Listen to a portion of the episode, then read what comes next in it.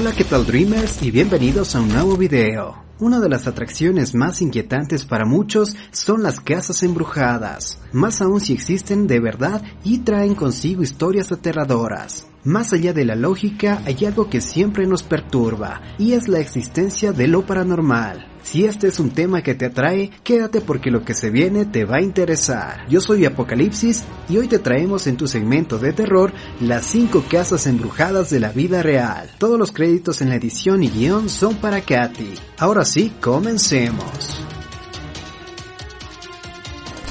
Número 1. La plantación de Mistles, Luciana, Estados Unidos.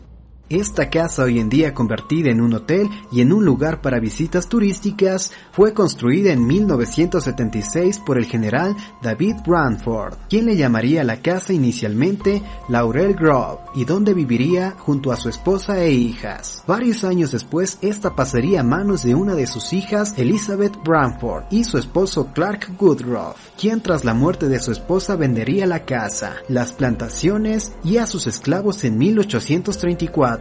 Sus nuevos dueños, el señor Stirling y Mary Catherine Cobb, comenzaron una serie de remodelaciones, haciéndola el doble de grande que en un inicio, y cambiando su nombre por The Mistles.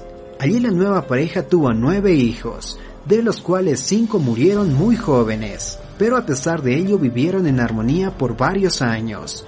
Se dice que el señor Stirlings solía abusar y golpear de una de sus esclavas llamada Chloe, que no solo atendía los quehaceres, sino también era la niñera. Un día se dice que Chloe fue encontrada espiando a sus patrones, por lo cual el señor Stirlings la golpeó y le cortó su oreja izquierda. Ella, cansada de todos sus abusos, quiso vengarse por lo cual realizó un pastel para envenenarlo, pero por error terminaron comiéndolo ese pastel la esposa e hijos, que murieron de inmediato. El señor Stirlings, como no sabía quién fue el causante, se llenó de mucho resentimiento y odio que descargó contra todos los esclavos, azotándolos y maltratándolos. Los esclavos al darse cuenta que fue Chloe, la terminaron golpeando y ahorcando como venganza. Años después de la muerte del señor Stirlings, la casa pasaría a manos de una de sus hijas, Sarah Stirlings, que al parecer sobrevivió al no encontrarse en ese momento presente. Sarah contrajo matrimonio con William Winter, con quien tuvieron seis hijos.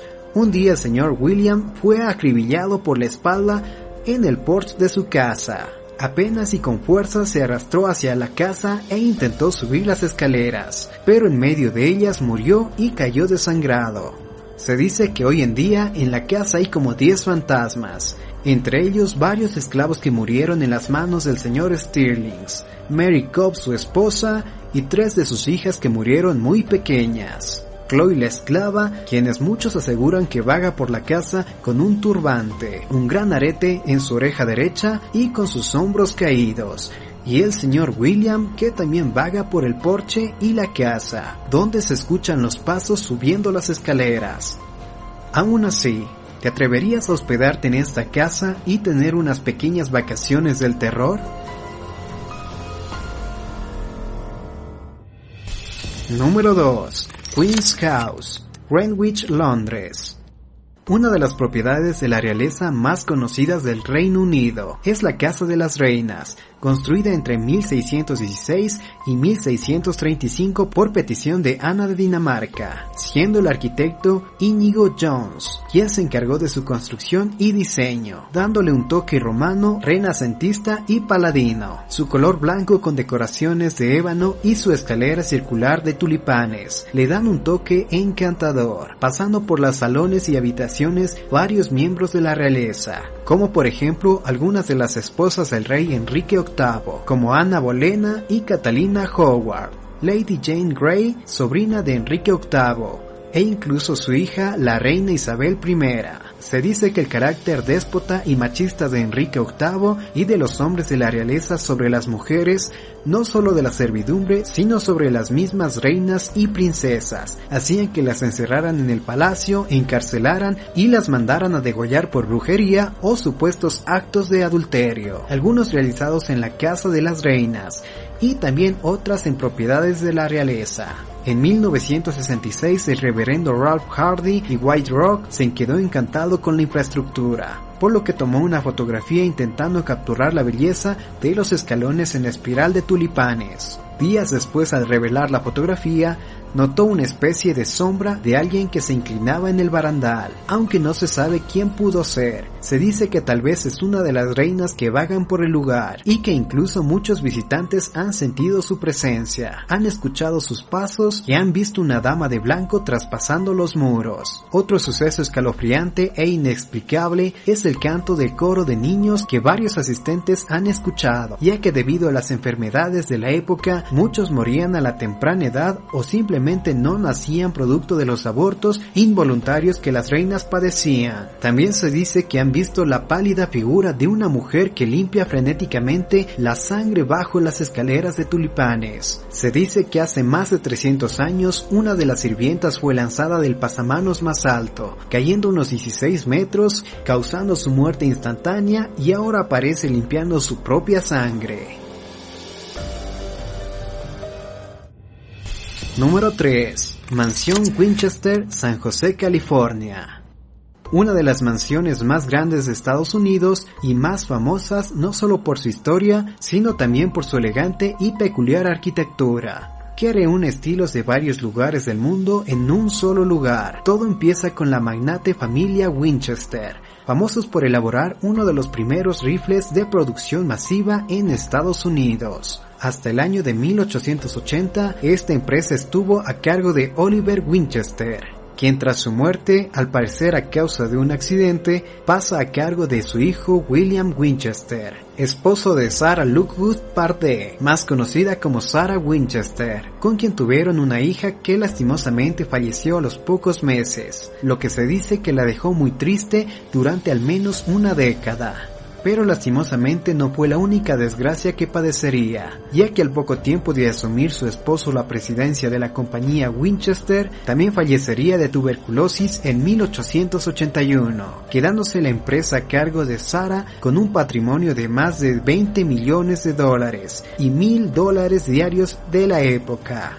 que hoy en día representaría como 507 mil millones en patrimonio y 23 mil dólares de pensión diaria. Se cuenta que William fue siempre el amor eterno de Sarah Winchester y la razón por la cual pudo recuperarse de la pérdida de su hija. Para ese entonces, la viuda Sarah vivía en New Haven y tras la muerte de su esposo, se dice que Sarah cayó en depresión, por lo que empezó a contactarse con mediums y a realizar sesiones espirituales con la esperanza de hablar de nuevo con William Winchester.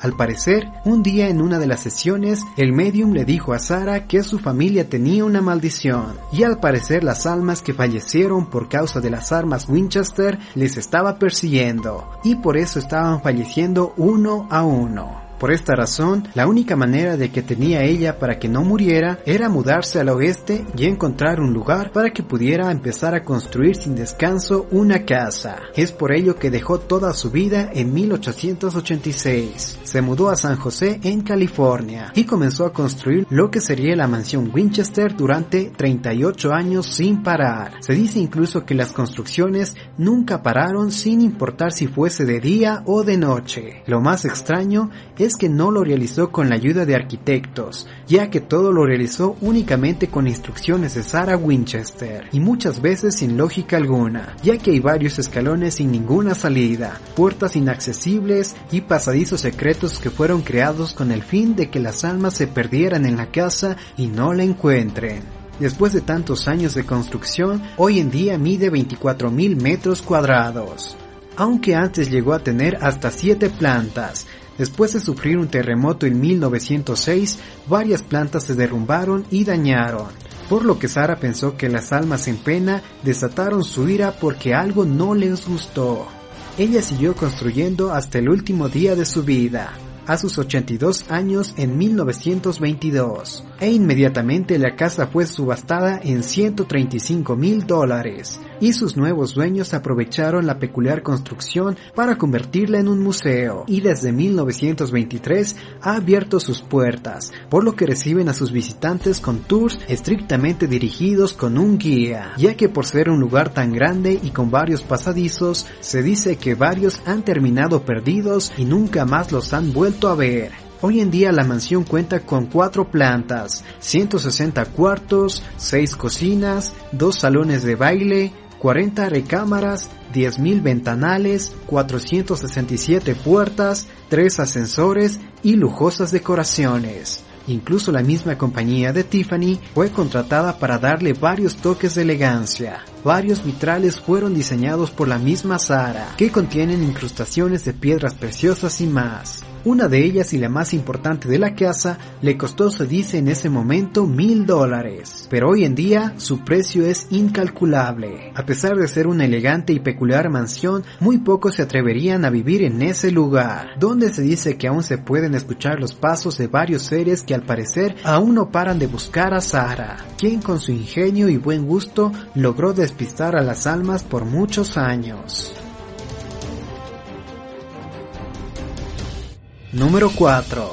Castillo de Barry Pomeroy, Devon, Inglaterra. Al sur de Inglaterra se encuentra un lugar llamado Devon, que siempre fue muy tranquilo. Allí la familia Pomeroy fue quien inició la construcción de su hogar en estas tierras en el año 1305 pero luego en 1547 al parecer la familia padeció de una crisis financiera y terminaron vendiéndola a Edward Seymour, primer duque de Somerset, quien terminó la construcción del castillo. Tras la muerte de Sir Edward Seymour, el castillo pasó a manos de la familia Seymour y lastimosamente fue abandonado por ellos mismos, tal vez porque tenían mejores propiedades para vivir y este lugar no les interesaba o tal vez porque todos los sucesos paranormales que ocurrían dentro de sus paredes solo los atormentaba. Sea cual sea el motivo, hoy en día solo quedan ruinas de lo que un día fue un castillo muy importante, pero aún así se dice que estas tierras a pesar de sus años no están solas.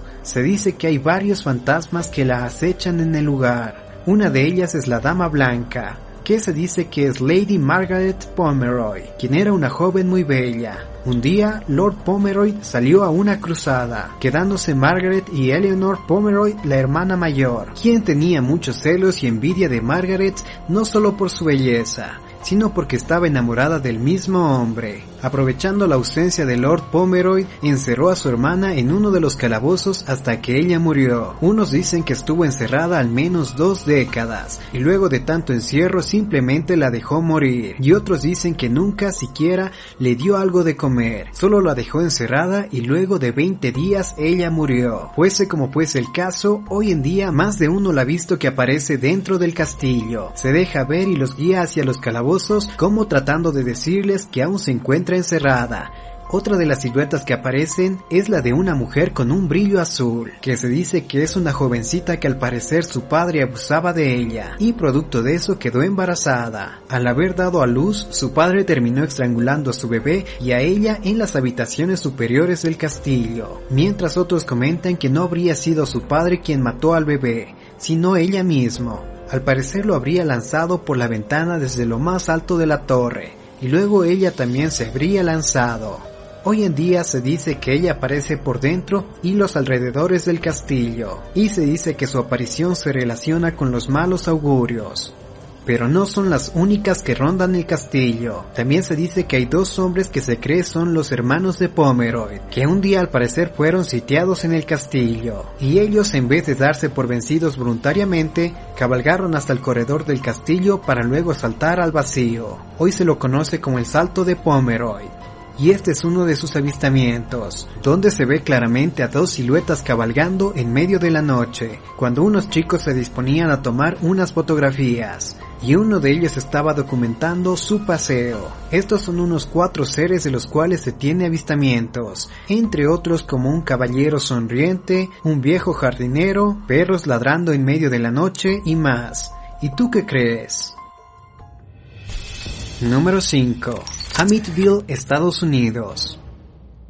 La famosa casa ubicada en la 112 Ocean Avenue, en Estados Unidos siendo una de las más conocidas en todo el mundo y la inspiración de varias películas que han contado su historia en la pantalla grande y logrado poner los pelos de punta a más de uno. Todo empieza cuando Lucy DeFew y su esposo Ronald DeFew junto a sus hijos se mudan a una nueva casa en Amityville el 28 de junio de 1965. Todo iba aparentemente bien, hasta que la noche del 13 de noviembre de 1974, el hijo mayor de 23 años llamado, igual que su padre, Ronald DeFew, terminaría matando con un fusil a toda la familia mientras dormían con un impacto de bala en la espalda excepto a su madre, a quien le disparó en la cabeza. Ronald después de asesinar a su familia, salió a un bar cercano, bebió una cerveza y les dijo que alguien mató a su familia. Así que ese momento su amigo que era el chico del bar fue con Ronald a la trágica escena y llamaron a la policía, encontrando a todos en su cama desangrados. Ronald siempre negó que él lo hizo, incluso hasta el día de hoy que continúa preso. La pregunta que todos se hacían y se siguen haciendo es por qué lo hizo. Aquí se suman unas declaraciones realizadas por el mismo Ronald, donde presuntamente el lugar donde vivía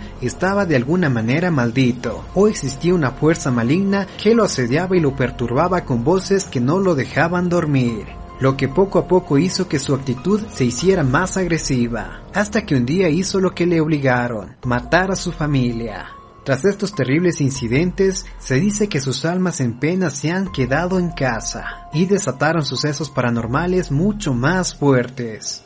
Después de publicarse la venta de la casa, no sería hasta el 18 de diciembre de 1975 cuando la pareja de George y Katie Lutz atraídos por su valor, se mudarían junto a sus hijos. Se dice que no tardó mucho para que empezaran a suceder cosas extrañas, como que George despertaba todos los días sin razón aparente a las 3 y 15 am, hora en la que Ronald mató a su familia. Además todos escuchaban ruidos, se sentían malos olores, sombras de presencias demoníacas que paseaban por la casa, puertas y ventanas que se abrían y cerraban sin razón aparente, incluso un espectro que aparecía en forma de cerdo que se convirtió en el amigo imaginario de Melissa, la hija menor de los Lutz, y quien lo llamó Judy. Uno de esos días que George despertó, afirma haber visto la imagen de su hija mirándolo desde su habitación acompañada por un gran cerdo. Cuando se acercó, estos desaparecieron y se encontró con su hija en la cama completamente dormida.